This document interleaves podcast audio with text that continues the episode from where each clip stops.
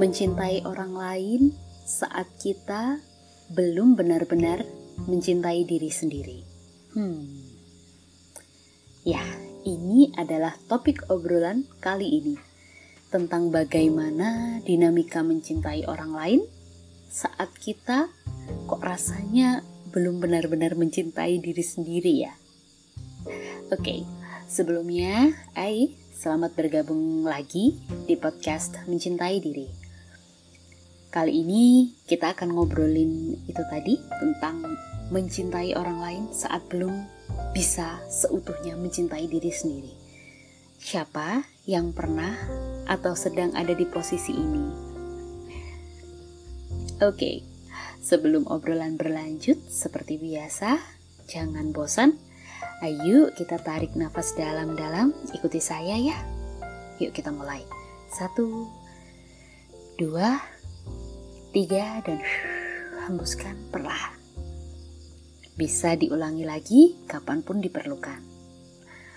Obrolan kali ini dikutip lagi dari Psychology Today ya. Jadi, siapa nih yang pernah merasakan seperti itu? Coba diingat-ingat, teman-teman pernah nggak merasakan seperti itu? Mencintai orang lain saat belum mencintai diri sendiri. Atau seperti ini, kita mencintai orang lain sih, tapi kita sedang tidak merasa utuh dengan diri sendiri. Kayaknya kok aku ini ada yang kurang ya, kayak gitu. Atau kita mungkin merasa diri ini tidak cukup baik, mungkin tidak cukup layak untuk dicintai, sementara orang yang kita cintai itu terlihat utuh di mata kita seakan memiliki segalanya. Nah, terkait dengan ketidaksukaan terhadap diri sendiri, ini ada dua jenis ya. Yang pertama, kita nih nggak suka sama diri sendiri karena ya, ya kayak emang nggak suka gitu, bukan terkait sama hal tertentu. Misalnya, kita kayak nggak suka di, sama diri sendiri saat kita nggak bisa mencapai IPK yang diinginkan. Misalnya untuk teman-teman yang mahasiswa ya. Atau mungkin kita ada target yang harusnya tercapai tahun ini, tapi kok belum tercapai. Terus jadi kayak nggak suka sama diri sendiri. Nah itu bukan yang seperti itu. Karena yang pertama ini kita yang nggak suka aja gitu. Nah kalau untuk yang kedua itu ya ketidaksukaan terhadap diri sendiri yang memang pangkalnya dari evaluasi kita. Jadi kita ngelihat diri sendiri seperti itu tadi kok ada target yang gak tercapai atau ada karakter yang kita ingin miliki tapi kok kayaknya belum ada juga seperti itu. Itu yang nomor dua. Saya jadi ingat nih cerita sedikit ya. Saya dulu sempet gak suka sama diri sendiri karena warna kulit. Warna kulit saya coklat.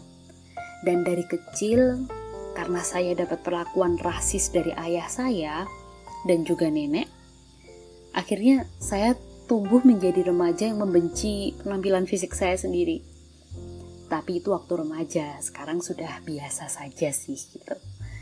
Nah, untuk teman-teman, kira-kira coba deh dibayangin, ada nggak yang pernah ada di posisi tidak mencintai diri sendiri atau ya adalah ketidaksukaan terhadap diri sendiri entah tipe pertama tadi karena tidak suka aja atau yang tipe kedua karena evaluasi.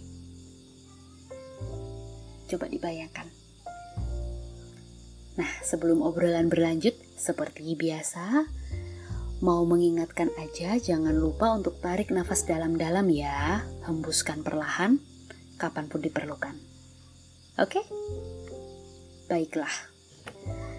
Bila kita termasuk tipe yang pertama, kita tidak suka nih sama diri sendiri karena ya emang kayak aku nggak suka banyak yang aku tidak suka sampai bingung merumuskan misalnya seperti itu.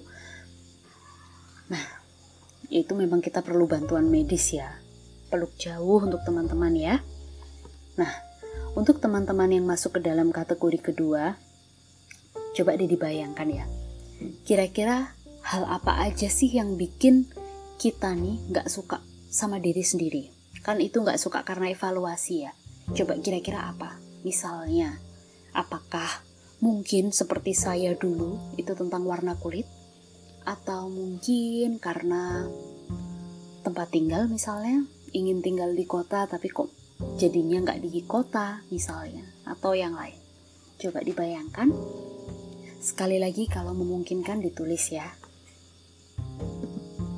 Oke lantas sebenarnya begini memungkinkan nggak sih untuk kita yang masih punya ketidaksukaan terhadap diri sendiri untuk mencintai orang lain?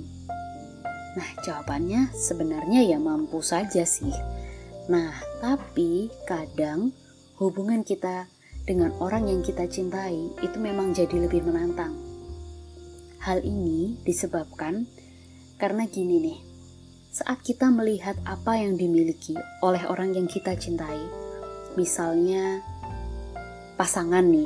Kalau kita punya pasangan dan pasangan kita itu punya disiplin tinggi, pekerja keras, dan dia nggak ragu untuk terus belajar misalnya.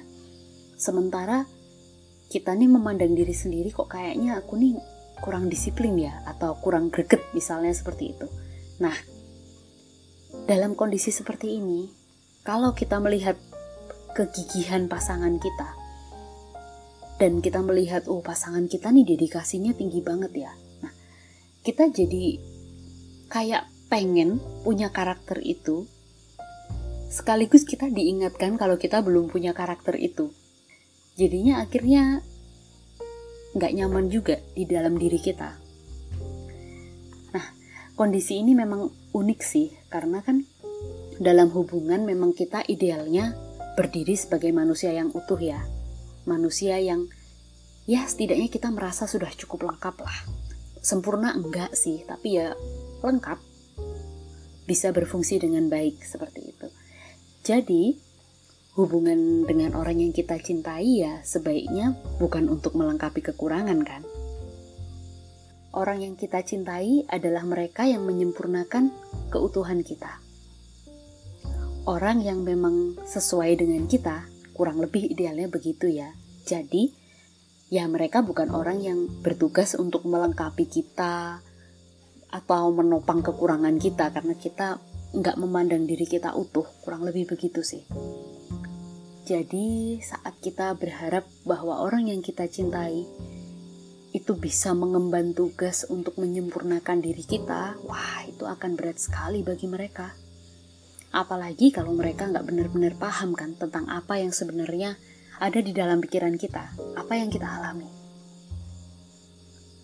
Nah, jadi kesimpulannya, bisa nggak sih saat kita belum benar-benar mencintai diri sendiri, tapi kita memutuskan untuk mencintai orang lain? Ya bisa, tapi menantang. Sekali lagi itu. Namun, ada hal yang bisa kita perhatikan bila kita sedang ada di hubungan seperti ini ya, dalam kondisi yang cukup menantang ini. Yang pertama adalah bahwa kita nih harus sadar, kita perlu sadar.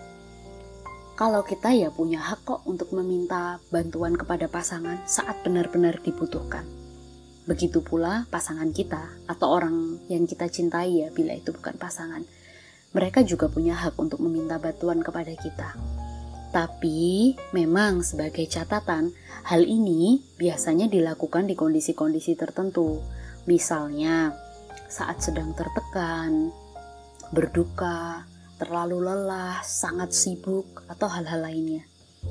Namun, bantuan ini memang biasanya tidak dilakukan untuk kebutuhan yang lebih mendalam. Misalnya, agar kita ini bisa menerima diri sendiri apa adanya. Nah, kalau itu terlalu berat untuk pasangan atau orang-orang yang kita cintai.